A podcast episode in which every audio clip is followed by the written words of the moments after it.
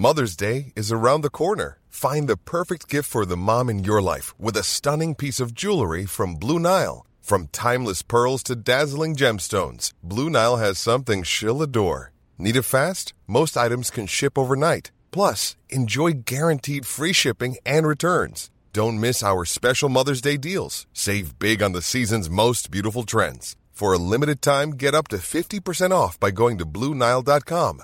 That's Bluenile.com. Hey, it's Ryan Reynolds, and I'm here with Keith, co star of my upcoming film, If, only in theaters, May 17th. Do you want to tell people the big news?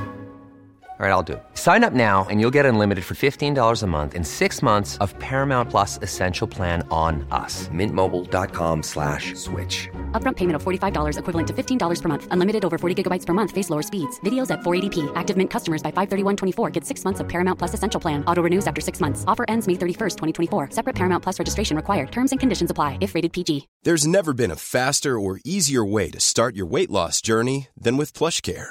PlushCare accepts most insurance plans and gives you online access to board-certified physicians who can prescribe FDA-approved weight loss medications like Wigovi and Zepbound for those who qualify. Take charge of your health and speak with a board-certified physician about a weight loss plan that's right for you. Get started today at plushcare.com slash weight loss. That's plushcare.com slash weight loss. plushcare.com slash weight loss.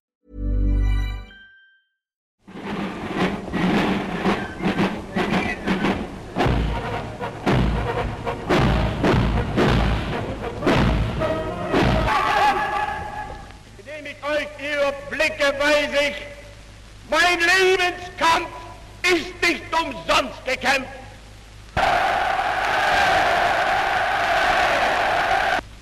Sein Sowjetzeichen soll er vor sich hertragen und wir werden in unserem Zeichen wieder siegen.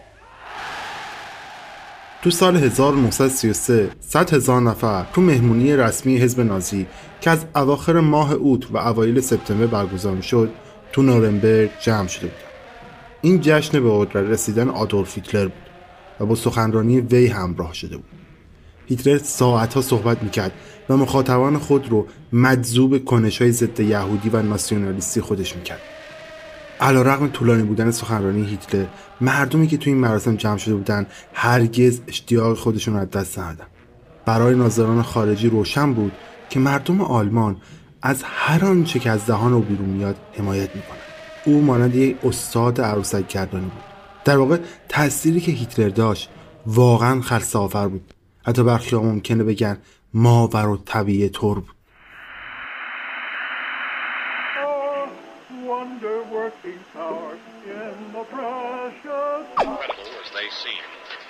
Not the results of mass hysteria.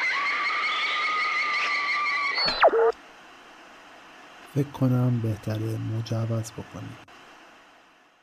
چون الان روی ایستگاه اشتباهی هستید.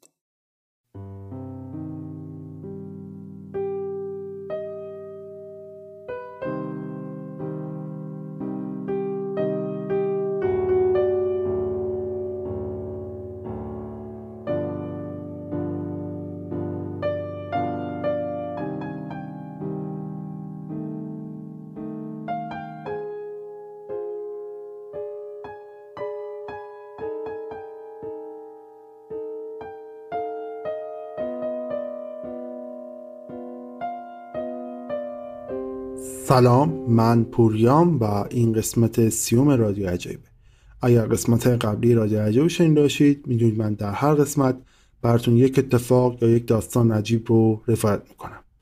اگر هم تا الان رادیو عجایب رو نشنیدید پس دست بجنبونید من می‌تونید از طریق app های پادگیر مثل Castbox، Spotify، Google Podcast، iTunes یا هر app پادگیر دیگه با search عبارت رادیو عجایب پیدا بکنید و بشنوید.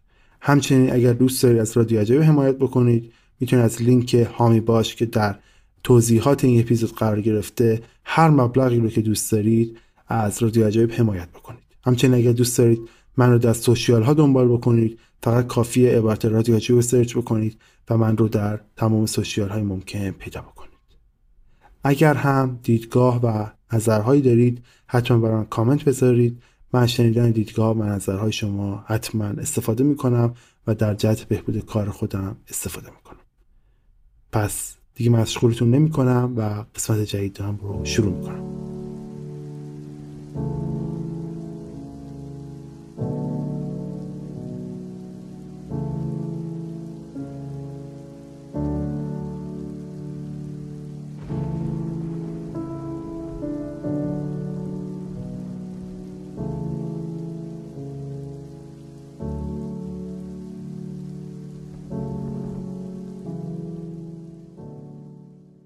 اولین قسمت ما در مورد آدولف هیتلره ظهور بدنام ترین دیکتاتور جهان که یکی از گیج کننده ترین بقای تاریخ هم هست. سال هاست که محققان و مورخان با این سال روبروان که چگونه چنین انسان خبیسی چنین پیروان فداکار و وفاداری برای خودش جمع کرده. اتفاق نظر کلی اینه که سیاست های نفرت پراکنانه هیتلر تو دورانی در آلمان تنین انداز شد که آلمان تو وضعیت سختی بود. هیتلر تونست با استفاده از ضد یهودیت بنیادی تو اروپا و تو بحران اقتصاد متلاشی شده آلمان کشوری رو در پشت پرچم نازی ها به نوعی گالوانیزه کنه. اما برخی افراد حتی نیروهای تاریکتری رو به سود هیتلر نسبت دادن. این هفته ما به روایت رسمی در خصوص مسیر تبدیل شدن هیتلر به رایش سوم خواهیم پرداخت.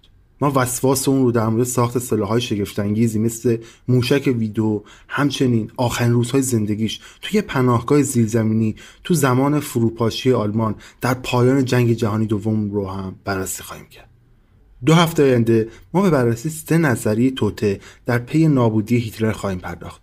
اول اینکه هیتلر چطور تونست با همراهی یه فرقه شیطانی تو سالن آبجو مسیر خودش رو به سمت تبدیل شدن به رهبر بیچون و چرای آلمان مهندسی کنه. دوم اینکه او در جستجوی تسلیحات پیشرفته از فناوری موجودات بیگانم استفاده کرده. و سوم این احتمال ترسناک که حکومت ظالمانه هیتلر با خودکشیش به پایان نرسیده و جنگ جهانی دوم پایان هیتلر نبوده. ob du glaubst, dass ich fleißig gewesen bin, dass ich gearbeitet habe, dass ich mich in diesen Jahren für dich eingesetzt habe, dass ich anständig meine Zeit verwendet habe im Dienste meines Volkes. Gib du jetzt deine Stimme ab. Wenn ja, dann tritt für mich ein, so wie ich für dich درسته که آدولف هیتلر تو اتریش متولد شده ولی تو زمان تولدش تو سال 1889 به عنوان آلمانی شناخته می‌شد.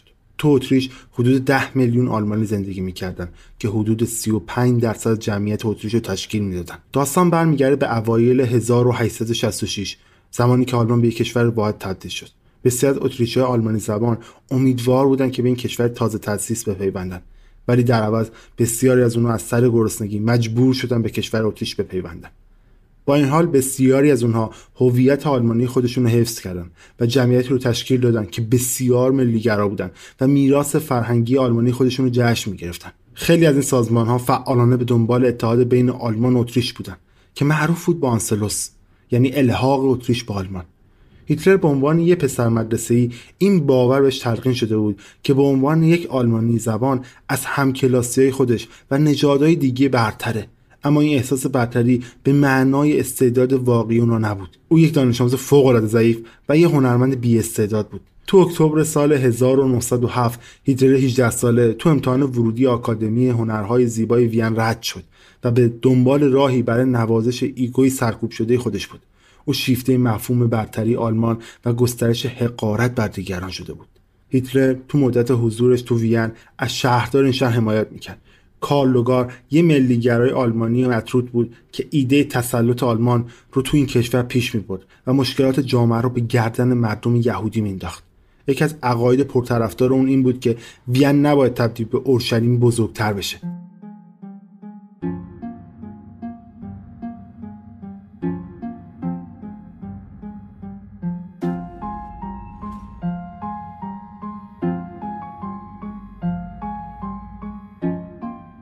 یهودی ستیزی تو اروپا سابقه تاریک و طولانی داره و قدمت اون به روم باستان باز می‌کرده.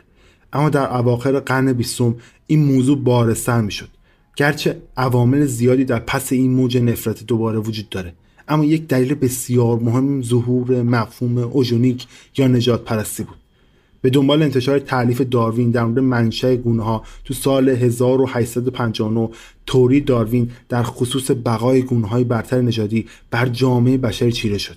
گرچه داروین هیچ ارتباطی با اون نداشت نتیجه اون به داروینیسم اجتماعی معروف شد. فرض بر این بود که بشریت یک گونه واحد نیست بلکه بسیاری از اونها توسط عواملی مانند قومیت و نژاد از یکدیگر جدا شدن. اونها برای برتری نهایی با یکدیگر در حال جنگیدنن. طبیعتا شبه علم اوژونیک با داروینیسم اجتماعی همراه شده بود و مخلوط شده بود. اوژونیزیسم ها معتقد بودند که با پرورش نژاد انسانی می‌تونن صفات نامطلوب مانند بیماری و معلولیت از بین ببرن. اصطلاحا جدال بر سر برتری نژادی شدت یافت. اصولا در کمال تعجب اکثر کسایی که به این اصول نژادی اعتقاد داشتن معتقد بودند که نژاد اونها نژاد دیگه برترن.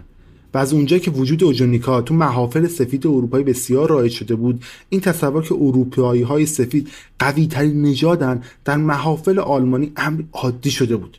اونا نژاد آریایی رو نژاد برتر می‌دونستن و خودشون رو نژاد آریایی صدا می‌کردن.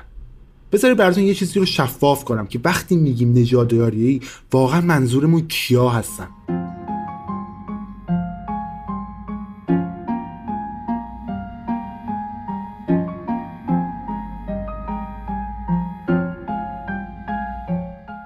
مفهوم آریایی چشم آبی بلون به طور خاص از آینی که تو دهه 1870 به نام توستوفی تأسیس شده بود و توسط عارف روسی به نام هلنا بلاواتسکی بنیان نهاده شده بود اومده. توصوفی بخش از زمینه گسترتر علوم خفی است که به یک دانش یا یک خرد مخفی اشاره می‌کنه که رستگاری و روشنگری شخص رو ارائه می‌کنه. شخص توصفه در پی فهمیدن اسرار جهان و پیوندهایی که جهان و انسانیت و وجود خدایی رو به هم پیوند میده میگرده. نظریه بشریت بلاواتسکی و پنجمین ریشه از هفت ریشه های تکرار شده بشریت دلالت می‌کنه. این نظریه به این مطلب می‌پردازه که در حال حاضر بهترین ریشه ریشه آریایی ها بودن که از تبار مردم جزیره اسطوره‌ای آتلانتیس میان. بلاواتسکی معتقد بود که آریایی از یه جایی تو ایران باستان سرچشمه می‌گیرن آلمانی ها با این اسناد به متون باستانی ادعا می‌کردن که اونها همون آریایی های واقعی هن. هیتلر این تئوری رو به طور کامل پذیرفته بود و هنگامی که جنگ جهانی اول در سال 1914 آغاز شد این فرصت داشت که برتری خودش رو و سایر آلمانی زبانها رو تو منطقه بیان بکنه تو این آزمون هیتلر همراه با هزاران نفر نیروهای تازه نفس امیدوار که با اطمینان معتقد شده بودند بر طرف مقابل پیروز خواهند شد به نبرد پرداختند. اما تو نوامبر 1918 پس از سالها جنگ آلمان تسلیم شد و با این حال هیتلر از پذیرفتن این هم که باورش در مورد برتری نژاد آریایی ها نادرست بوده امتناع ورزید. در عوض هیتلر و دیگر برتری طلبان بر نظریه توطعه خنجر در پشت اصرار ورزیدند. نظریه خنجر در پشت ادعا می‌کرد که یک گروه در سایه از سوسیالیست ها از یهودیان الهام گرفتند تا در جنگ جهانی اول تلاش های آلمان رو برای پیروزی در جنگ خراب بکنند. این نظریه بیاساس به چرخش ضد یهودی در داروینیسم اجتماعی و اوژونیک دامن زد. اونها اینطور اعلام کردند که تنها دلیلی که آریایی ها در جنگ شکست خوردن به دلیل نفوذ مفاسد یهودیت بوده. هیتلر و دوستاش با تاکید بر نظریه خنجر در پشت خیالشون راحت می‌شد. چرا؟ چون دیگه مقصر ناکامی خودشون تو جنگ نبودن. پس از جنگ احزاب سیاسی ضد یهودی ناسیونالیست تو سراسر آلمان شروع به ظهور کردند. یکی از این گروه ها حزب کارگران آلمان مونیخ یا DEP بود. در ابتدا پی از گروهی از جانبازای ناراضی جنگ تشکیل شده بود که در سالن‌های آبجوی مونیخ برای شکایت از وضعیت کشور جمع می شدن. اما یک بار هیتلر سی ساله در سپتامبر 1919 به این جمع پیوست. پس از اون کلی احتمالات دگرگون شد.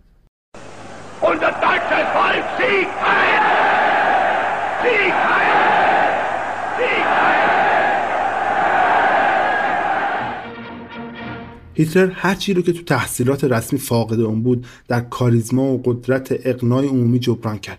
او در هر جلسه سخنرانی های پرشوری رو صورت می‌داد و در مورد کمونیسم بیمار یا اون چیزی که بولشویسم یهودی مینامید سخنرانی های مفصلی می‌کرد و یکی از شورانگیزترین اعضای گروه هم بود. هیتلر مدعی بزرگترین و شکوهمندانه ترین آلمان در تاریخ این کشور بود. در پی تسلیم شدن آلمان پس از جنگ جهانی اول معاهده ورسای اقتصاد این کشور رو به شدت مختل کرده بود. پرداخت قرامت گسترش ارتش رو کوچیک کرد و کشور را از منابع طبیعی ارزشمندش محروم. با وجود این محدودیت ها هیتلر شرایط منطقه رو به خوبی احساس می‌کرد و معتقد بود مردم آلمان به عنوان نژاد اصلی بشریت با این شرایط هرگز نمی‌تونن به جایگاه متناسب خودشون برگردن. همونطور که مشخص شد تا نوامبر سال 1919 افراد زیادی با او همراه شده بودند. تعداد حاضران تو جلسات دی پی از چند ده نفر به چند صد نفر رسیده بود. همه اونها گرفتار ترسم هیتلر شده بودن و او این رو خوب می‌دونست. اون با در اختیار گرفتن کنترل دی پی تو 24 فوریه 1920 اون رو دوباره نامگذاری کرد. به اسم حزب کارگریان سوسیالیست ملی آلمان یا NSDEP تبدیل کرد که امروزه به عنوان حزب نازی هم شناخته میشه. تحت رهبری هیتلر و به دلیل جذابیتش صفوف مردم به عضویت حزب نازی در اومدن. تو پایان سال 1922 حزب نازی حدود 20 هزار عضو داشت. تا این مرحله هیتلر در گرفتن قدرت مردد بود. اگرچه طرفدارش بسیار پرشور بودن اما اون فکر می‌کرد هنوز طرفدارای کافی نداره. اما تو ماه اکتبر همون سال بنیتو موسولینی و اقلیت طرفدارش که معروف بودن به فاشیستا تونستن کنترل رو به دست بگیرن. کاری که هیتلر تواناییشو داشت ولی انجام نمی‌داد. Con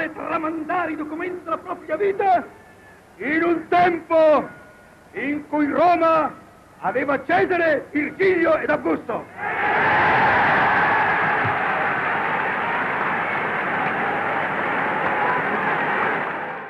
تو طول سال 1923 35 هزار نفر دیگه به حزب نازی پیوستن.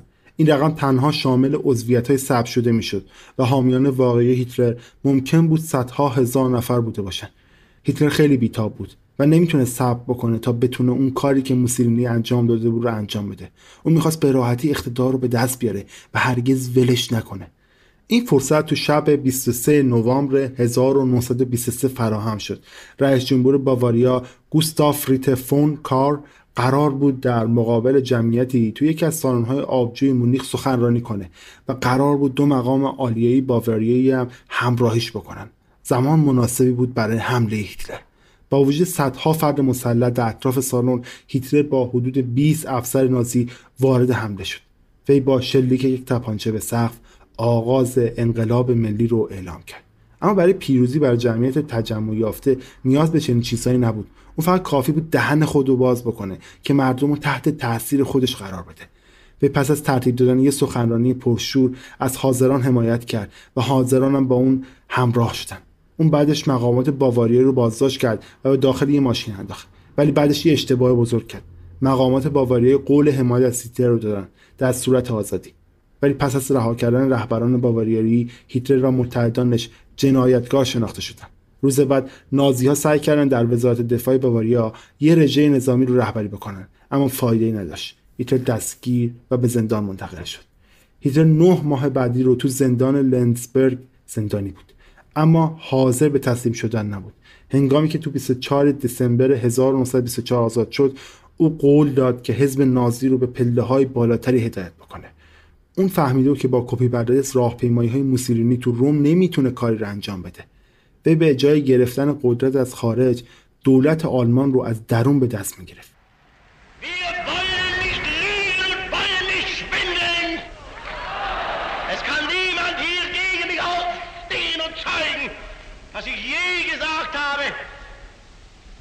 Der Wiederaufstieg Deutschlands sei nur eine Frage von wenigen Tagen.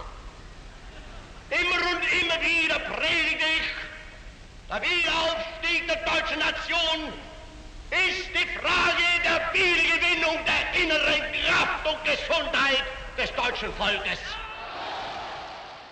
طی چند سال آتی هیتلر حزب نازی رو از حضور عمدتا منطقه‌ای به یه جنبش ملی تبدیل کرد و عدم توفیق دیگران. تو متحدسازی مردم به تلاشای اونم کمک بیشتری کرد.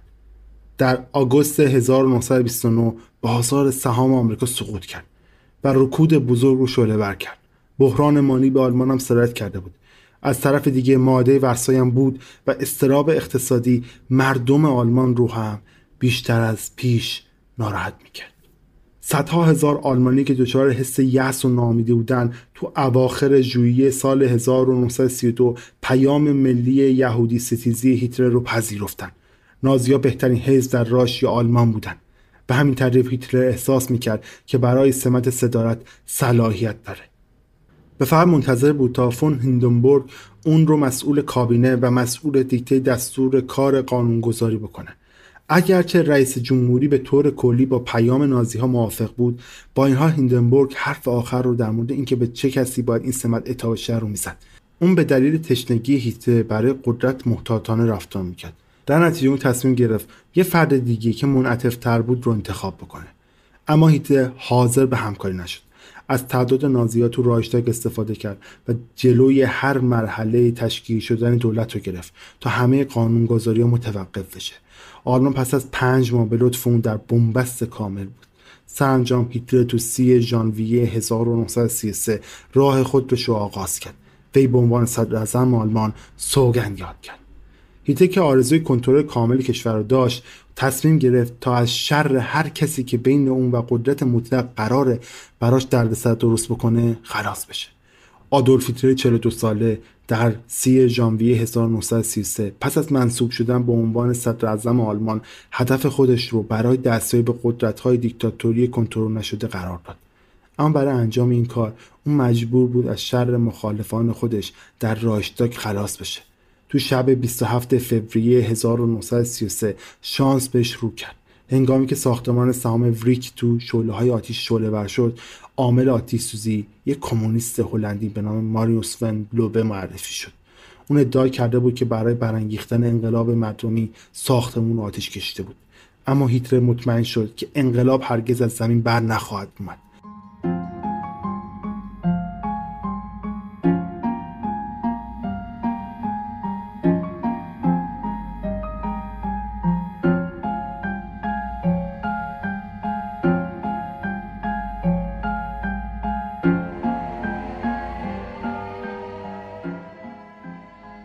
ساعتی پس از آتش سوزی کابینه هیتلر فرمان حمایت از مردم رو که به عنوان یک اقدام اضطراری برای مبارزه با کمونیسم به رئیس جمهور داده شده بود و تصویب کردن این قانون اختیارات گسترده قضایی رو به هیتلر عطا می‌کرد و حق اجتماعی و آزادی بیان و سایر آزادی های مدنی رو به حالت تعلیق در می آورد. در زمان تهدیدهای امنیتی شدید تصویب سریع تدابیر برای خلاصیان سیکل زمانگیر اداری غیر معمول نیست. این فرمان جدید اجازه می‌داد هر کمونیست می‌تونه ظرف دو هفته آینده دستگیر بشه. بیش از ده هزار نفر از مخالفان سیاسی هیتلر از جمله مخالفانش تو رایشتاگ هم دستگیر شدن. تو تاریخ 23 مارس کسی دیگه برای مخالفت با اون باقی نمونده بود. این اختیارات کامل اضطراری به هیتلر باعث شد که بدون تایید رئیس جمهور برای خودش قوانین رو تصویب بکنه. رئیس جمهور موسن با اطمینان به اینکه ایت اقدامات درستی انجام داده ابراز رضایت کرد که نازی از این پس خود کنترل رو به طور کامل در دست بگیرن. انگامی که هیدنبورگ تو آگوست 1934 درگذشت هیتلر نیز ریاست جمهوری رو بر عهده گرفت. سرانجام دیگر کسی نبود که از اقتدار بیبند و بار اون جلوگیری بکنه.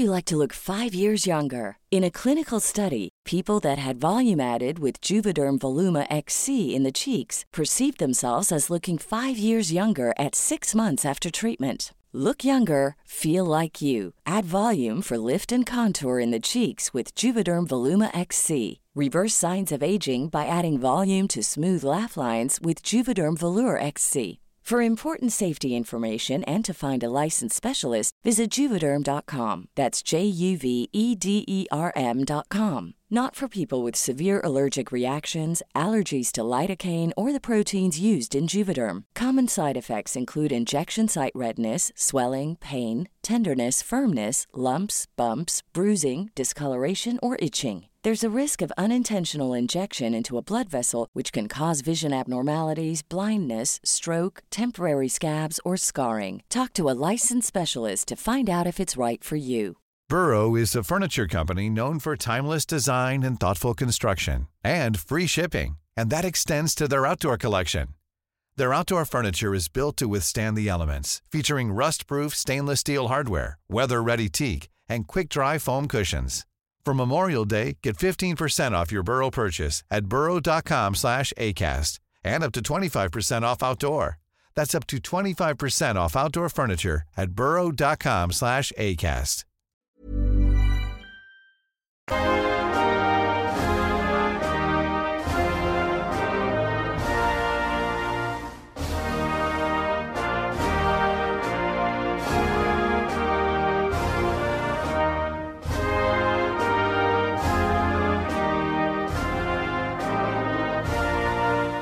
هیتلر برای تقویت موقعیت آلمان به عنوان یک ابرقدرت برتر جهانی هزینه های تقریبا نامحدودی رو برای احیای مجدد ارتش تایید کرد.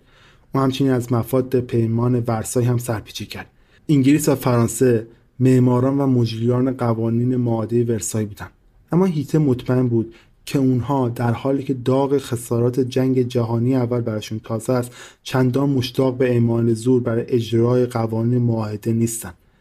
انگلستان و فرانسه هم مشغولتر از این بودن که روی هیته تمرکز کنند اون کامل آزاد بود تا نیروی خودش از نو بسازه. اما تنها این آزادی و اختیارات برای اون کافی نبود. هیته برای ایجاد سلطه در منطقه و تقویت ارتش غیر قابل توقف خودش به منابع فیزیکی نیاز داشت. در مارس 1936 هیتلر نیروهای خودش رو برای اشغال سرزمین راینلند فرستاد که آلمان در محاطه ورسای واقع در مرز آلمان و فرانسه مجبور به غیر نظامی کردن اونجا کرده بودند. یک مرکز بزرگ صنعتی. بار دیگه انگلستان و فرانسه مداخله نکردند و با در دست داشتن راینلند در اختیار آلمان نازیها تونستن به تعداد بیشماری اسلحه هواپیما و تانک در اختیار خودشون برسن. این اتفاق به هیتلر اجازه داد تا به سمت مرحله بعدی برنامه خودش یعنی گسترش مرزهای آلمان حرکت بکنه. مطابق با اعتقاد هیتلر به نژاد برتر در منطقه و احساس می‌کرد که مردم آلمان به قلمرو بیشتری نیاز دارن. اون نمی‌خواست که مردمش تو آپارتمان های کوچک محصور باشن. می‌خواست عراضی وسیعتری رو در اختیار مردم آلمان باشه تا اونا بتونن با اون همکاری بکنن. طی دو سال آینده هیتلر از ارتش خودش برای ترسوندن اتریش و چکسلواکی استفاده کرد و برای تبدیل شدن به راش سوم از این طریق مسیر خودش رو ادامه داد. فرانسه و انگلیس در حاشیه مونده بودند بنابراین وقتی هیتلر می‌خواست سیاست های الحاقی خودش رو در مورد لهستان عملی بکنه اطمینان داشت که با مقاومتی روبرو نخواهد شد. هیتلر در سپتامبر سال 1939 نیروی خودش رو به لهستان فرستاد و در عرض یک ماه ارتش آلمان پایتخت لهستان ورشو رو به دست آورد و پیروز شد.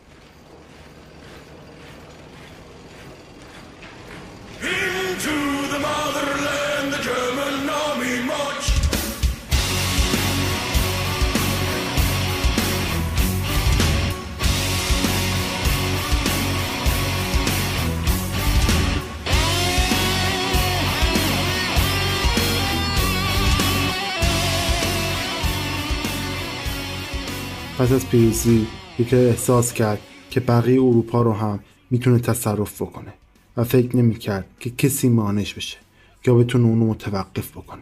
اما سرانجام انگلیس و فرانسه در همون ماه به سیاست های سلطه جویانه اون توجه کردن و به آلمان اعلان جنگ کردن.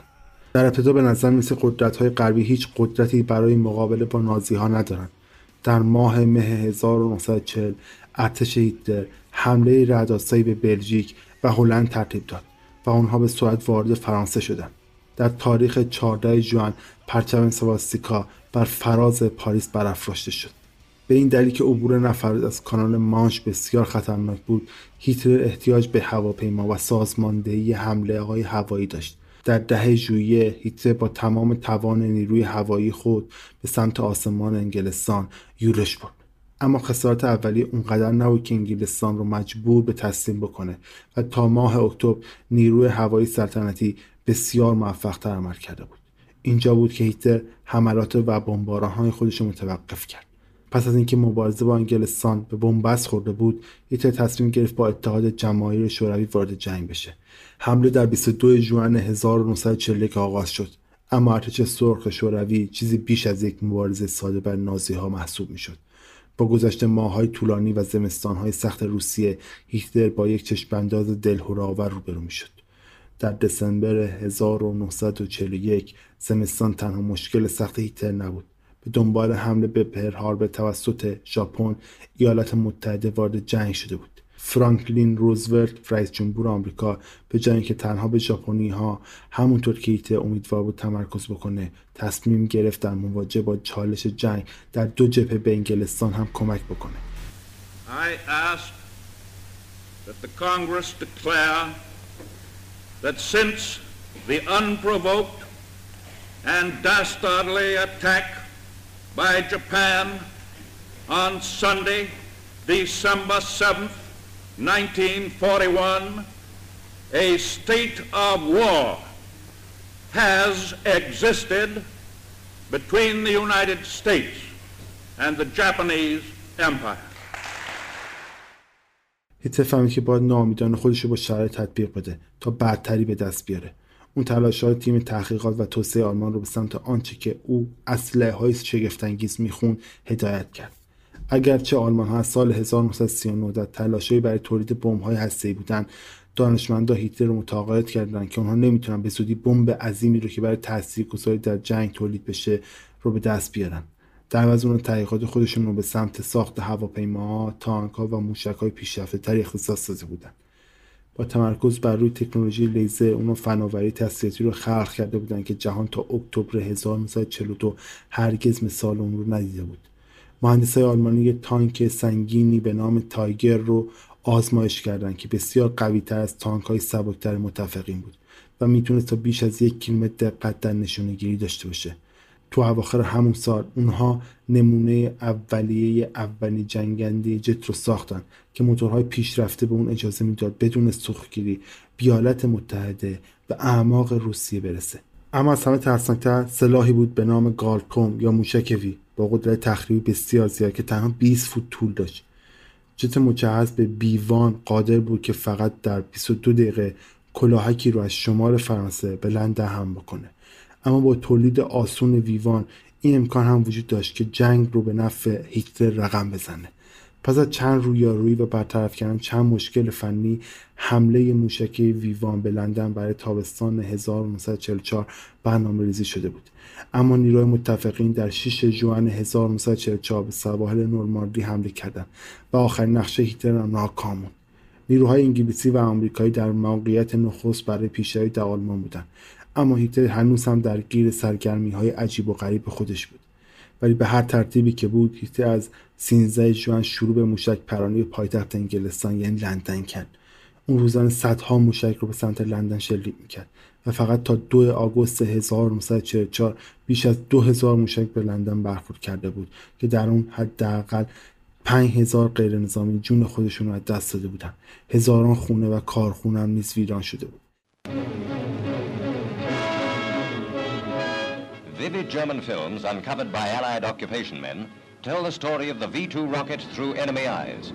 In a last desperate attempt to escape defeat, German science threw everything it had into the perfection of V2.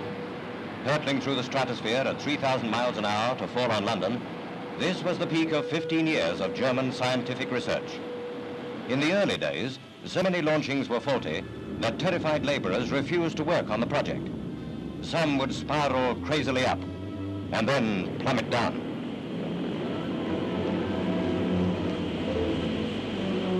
One of many failures, it crashed on a German airfield, and the dwindling Luftwaffe suffered a self-inflicted blow. Second only to the atom bomb, V-2 was the war's deadliest weapon. It even killed the men who had spent their lives perfecting it.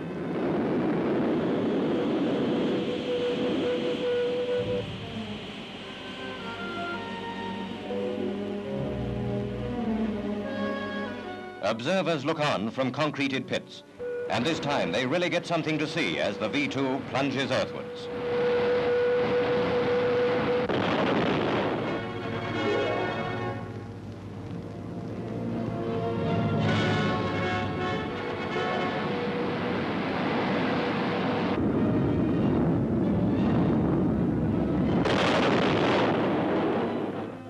first V2 fell on London in September 1944. Now they are a ghastly memory. But Antwerp, Liège, London, and Britain's East Coast towns will never forget their days of V2 death from the skies.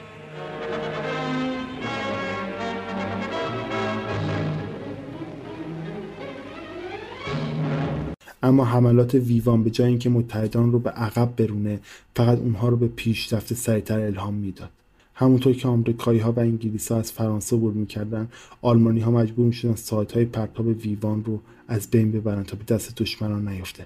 معرفی موشک وی 2 که حتی قدرتمندتر از ویوان بود نیز در سپتامبر 1944 باعث کاهش سرعت متفقین نشد.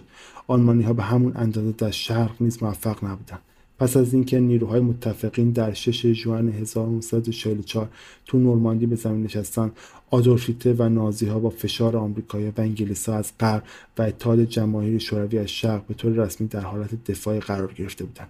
دیگه راهی برای پیروزی آلمان وجود نداشت اما هیتلر تسلیم نمی‌شد. او ترجیح می‌داد هر مرد و زن و کودک آلمانی رو به خاطر هدف خودش بکشه تا اینکه خودش رو تسلیم بکنه. حتی در 20 آوریل 1945 در 56 سالگی هیتلر روزی که توپخانه شوروی برلین رو بمبارون می‌کرد هم حاضر به تسلیم نشد.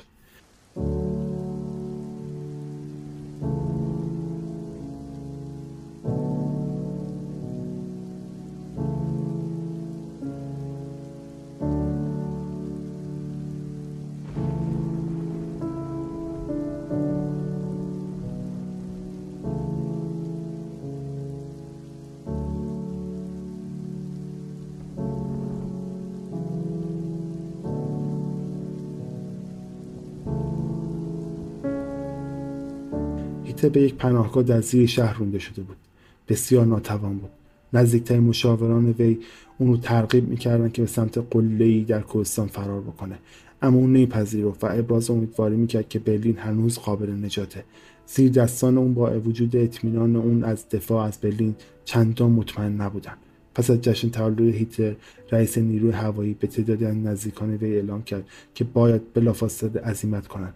گورینگ ادعا می‌کرد که قصد داره در آلمان جنوبی دفاع کنه. اما در واقع در حال آماده شدن برای پیوستن به خانواده و مجموعه هنری گسترده خودش بود که در یک مخفیگاه سری جمع شده بودن گورینگ اولین افسر برجسته نازی بود که برلین رو ترک می‌کرد. پس از اون اون هاینریش هیملر کالتن‌برونر و فون ریبن‌تروپ هم به جمع اون پیوستن و برلین رو ترک کردن.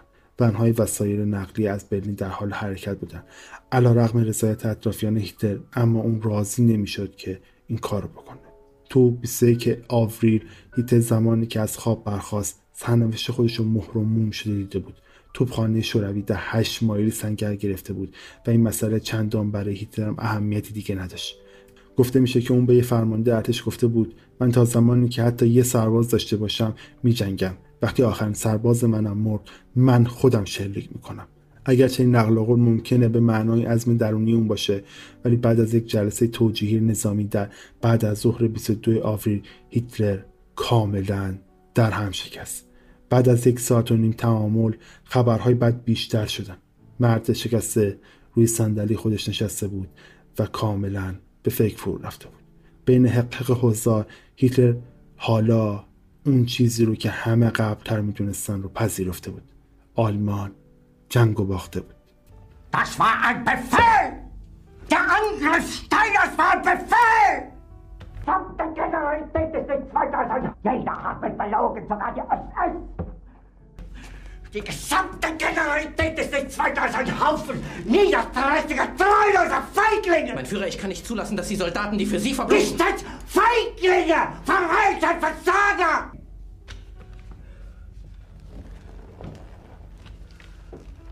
Ich war nie auf einer Akademie.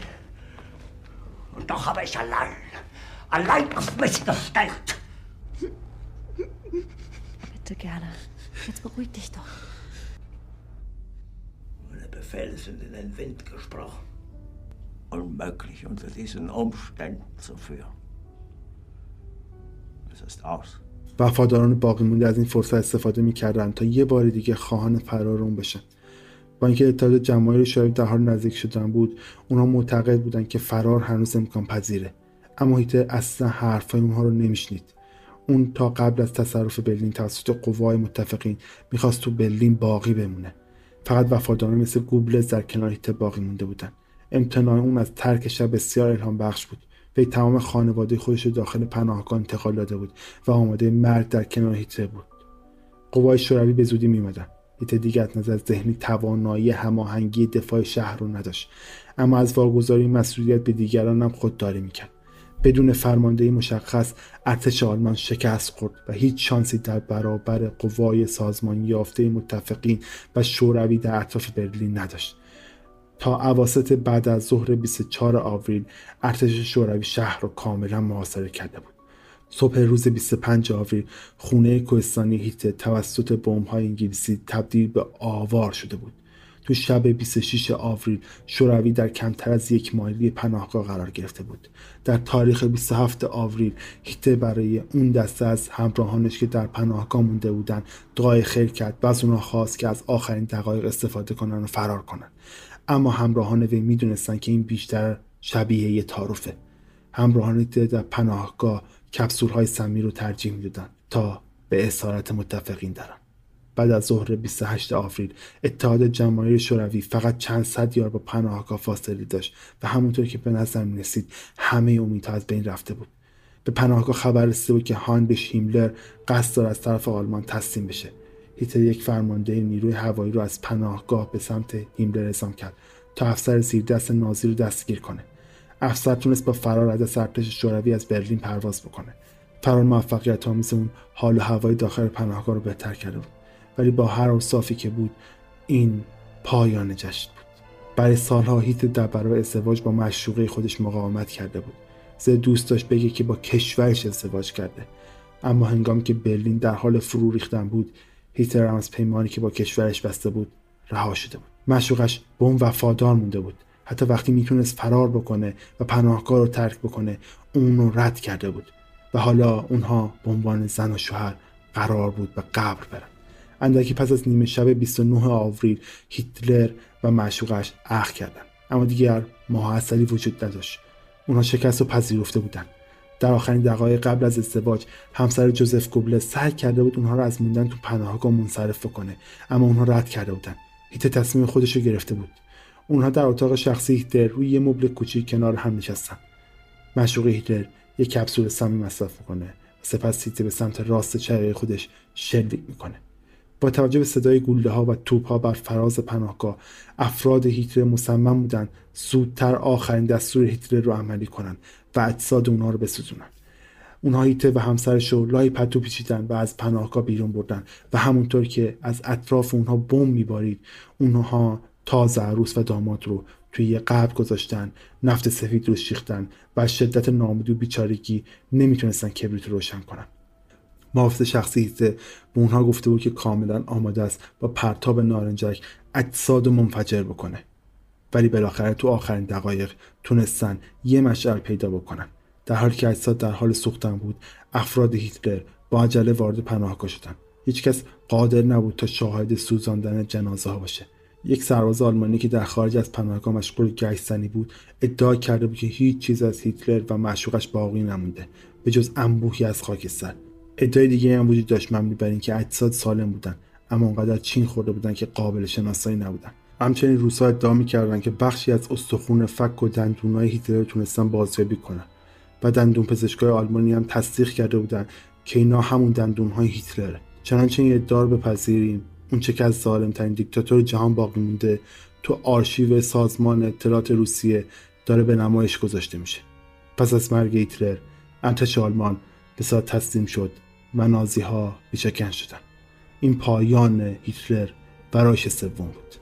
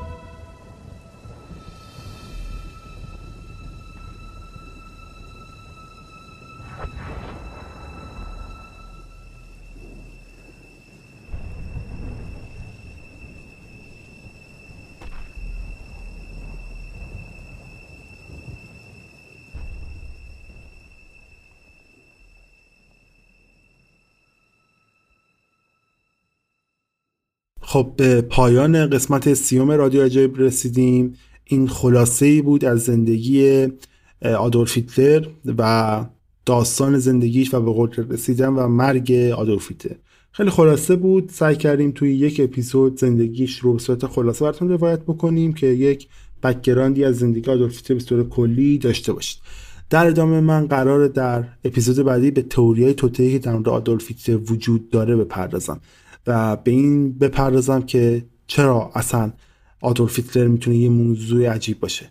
از اینکه اون با یه فرقه شیطانی کار می‌کرده خودش مدیوم بوده با ارواح در ارتباط بوده با موجودات عجیب و غریب در ارتباط بوده یا اینکه نه با آدم فضایی در ارتباط بوده اسلحه هاشو از اونا می‌گرفته و حتی حتی آدولف هنوز زنده است. و یه جایی توی این دنیا حضور داره و داره نقشای شومش می‌کشه که دوباره دنیا رو کنترل بکنه.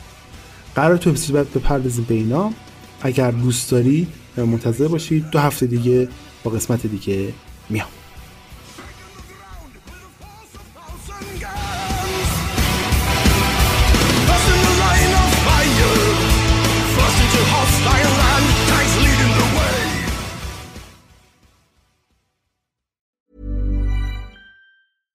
Even when we're on a budget, we still deserve nice things. Quince is a place to scoop up stunning high-end goods for 50 to 80% less than similar brands. They have buttery soft cashmere sweaters starting at $50, luxurious Italian leather bags, and so much more.